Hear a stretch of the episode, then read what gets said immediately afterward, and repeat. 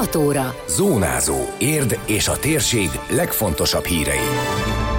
Kiszállították az utolsó ételadományt, de a krízis időszak után is kérhetnek segítséget a rászorulók. Súlyos ügy, hamarosan csak célforgalommal hajthatnak be tárnokra a nagy teherautók.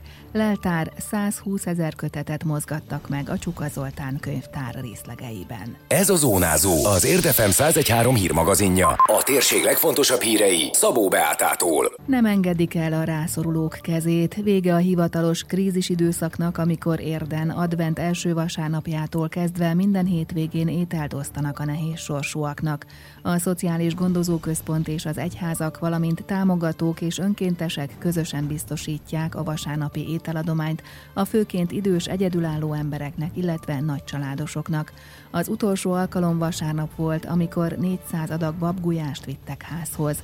Most is egy diósdi csárda adta a helyszínt, és a főzést is rendszeres segítőjük vállalta, mondta el Parócai Zoltánné, aki évek óta összefogja a több hónapon át tartó ételosztást. 400 adag babgulyást főzött Morzsik Attila. A Biatorvágyi keresztény testvérgyülekezet ugyan nem érdiek, de beszálltak, jönnek segíteni is, és egy önkéntes vállalkozónak a segítségével történt ennek a ételnek a kifizetése. 102 helyre megyünk, és van, ahol nagycsaládosok vannak, van, ahol idős, rászorult bácsik, nénik. Mi ráfokuszáltunk az idős emberekre, és mi mindig ugyanazokat célozzuk meg, mert ők ezt már várják, és egy olyan kapcsolat alakult ki közöttünk, hogy ez valami nagyszerű, hogy mindenért mennek szólni, bármi problémájuk van. Most mindenkinek bepakolunk egy húsvéti áldott ünnepek képeslapot, és arra a Vasné Bakilone református lélekésznén és az én telefonszámom rajta lesz, hogyha bármi bajság van, akinek nincs telefonja, az is utol tud érni minket, mert nem akarunk elszakadni tőlük, tehát megmaradunk segítség janánt ezután is.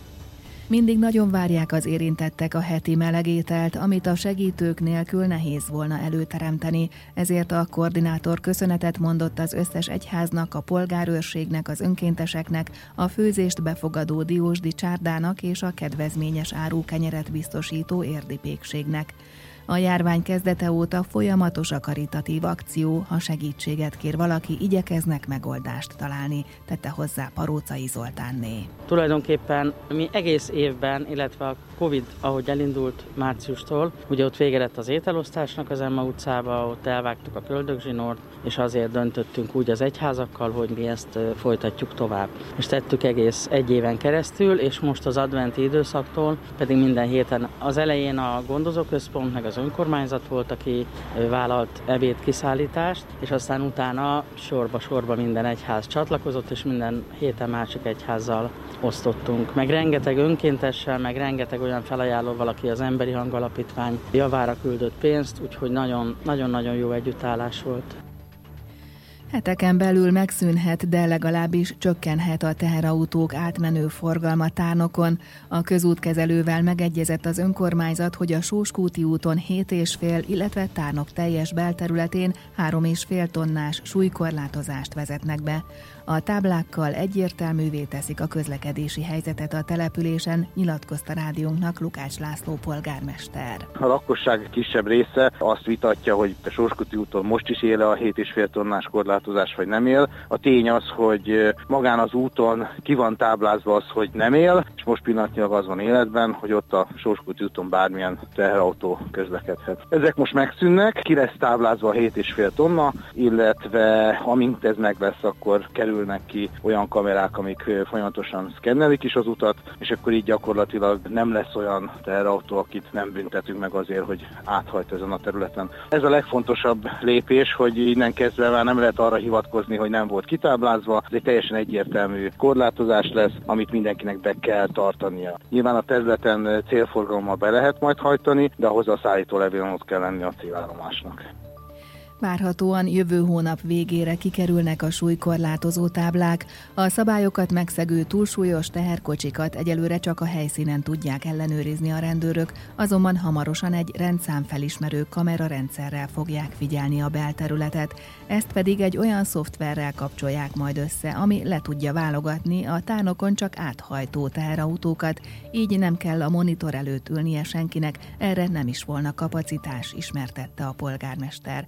Hozzátette, a közútkezelő a szakhatósági engedélyeket megkapta, illetve a környező utcák illeszkedő korlátozását és megrendelték a táblákat. Azt mondják, hogy folyamatosan fog majd elindulni a táblák kihelyezése. Azt ígérték, hogy április hónapban mindegyik a helyére kerül. Úgy számolom, hogy április végére már teljes lesz a korlátozás. Utána meg kell valósítani azt a internetes, szoftveres hátteret, amivel a rendőrség munkáját tudjuk segíteni abban, hogy ezek, ennek a korlátozásnak valóságosan érvényt is tudjon szerezni. Ezért fontos az, hogy ezt az egész rendszámfelismerő rendszert egy olyan szoftverrel támogatjuk meg, ami folyamatosan regisztrálja az áthaladó gépkocsiknak a rendszámát. Nyilván ez a, az adatkezelési szabályoknak megfelelően fog történni, és ezek a adatok gyakorlatilag ki fogják adni azokat a rendszámokat, akik csak áthaladnak a tárnoki területen, magyarul nem célforgalommal jöttek, hanem áthajtottak, és ezek közül a túlsúlyosokat lehet büntetni.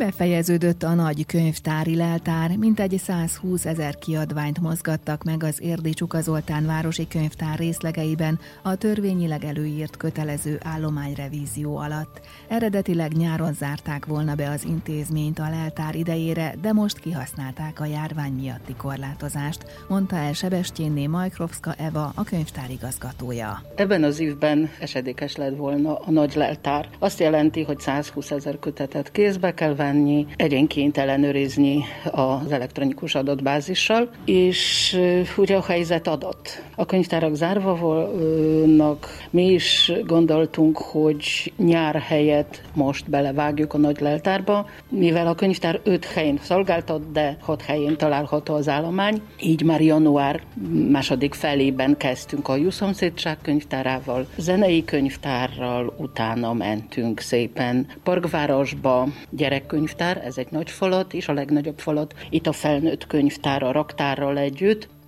Jelenleg nagyjából 15 ezer kötet van az olvasóknál, amit a járványügyi intézkedések miatt most nem is tud visszavenni a könyvtár. Leltározáskor egyrészt összevetik az adatbázist a tényleges állományjal, illetve ha eltérne a szakjelzet, akkor azt módosítják. Az igazgató tájékoztatása szerint már az őszi záráskor átnézték az állományt, hogy melyek azok a kiadványok, amelyeket nem vagy ritkán keresnek az olvasók. Ezt egyébként egész évben folyamatosan figyelik, mert kell a hely az új könyveknek. A leltár előtt már megtörtént a leválogatás, mivel hosszadalmas volt igazában már ősszel, ahogy újra bezártak minket, mi nagyon gondosan az egész állományt átnéztünk, leválogattuk ezt, ami már nem nagyon volt szüksége az olvasóknak, ez nagyon könnyen lehet az adatbázisban megnézni, a kölcsönzési adatbázisban. Nagyon fontos ugye ilyenkor, hogy mi az, ami tudjuk, hogy vissza nem jön. Nagyon kevés nálunk, hála Istennek, ilyen olvasó, aki elköltözött, meghalt, nem szolgáltatta vissza a kikölcsönzött könyveket. Nyilván ez a, ez a nagy hiány. De biztos lesznek ilyenek, ami valaki egyszerűen csak elvitte, kivitte, nem szólt egy szót sem róla, de nagyon kevés, úgy látjuk már igazából az elemzés után a hiány, hogy rendben lesz minden. Időjárás. Fokozatosan csökken a felhőzet és hosszabb, rövidebb időszakokra kisüt a nap a legtöbb helyen. Elszórtan várható gyenge eső, kisebb zápor. A szél mérsékelt marad, a csúcsérték errefelé 17 fok körül ígérkezik. Zónázó. Zónázó. Minden hétköznap azért efemen. Készült a médiatanás támogatásával a Magyar Média Mecenatúra program keretében.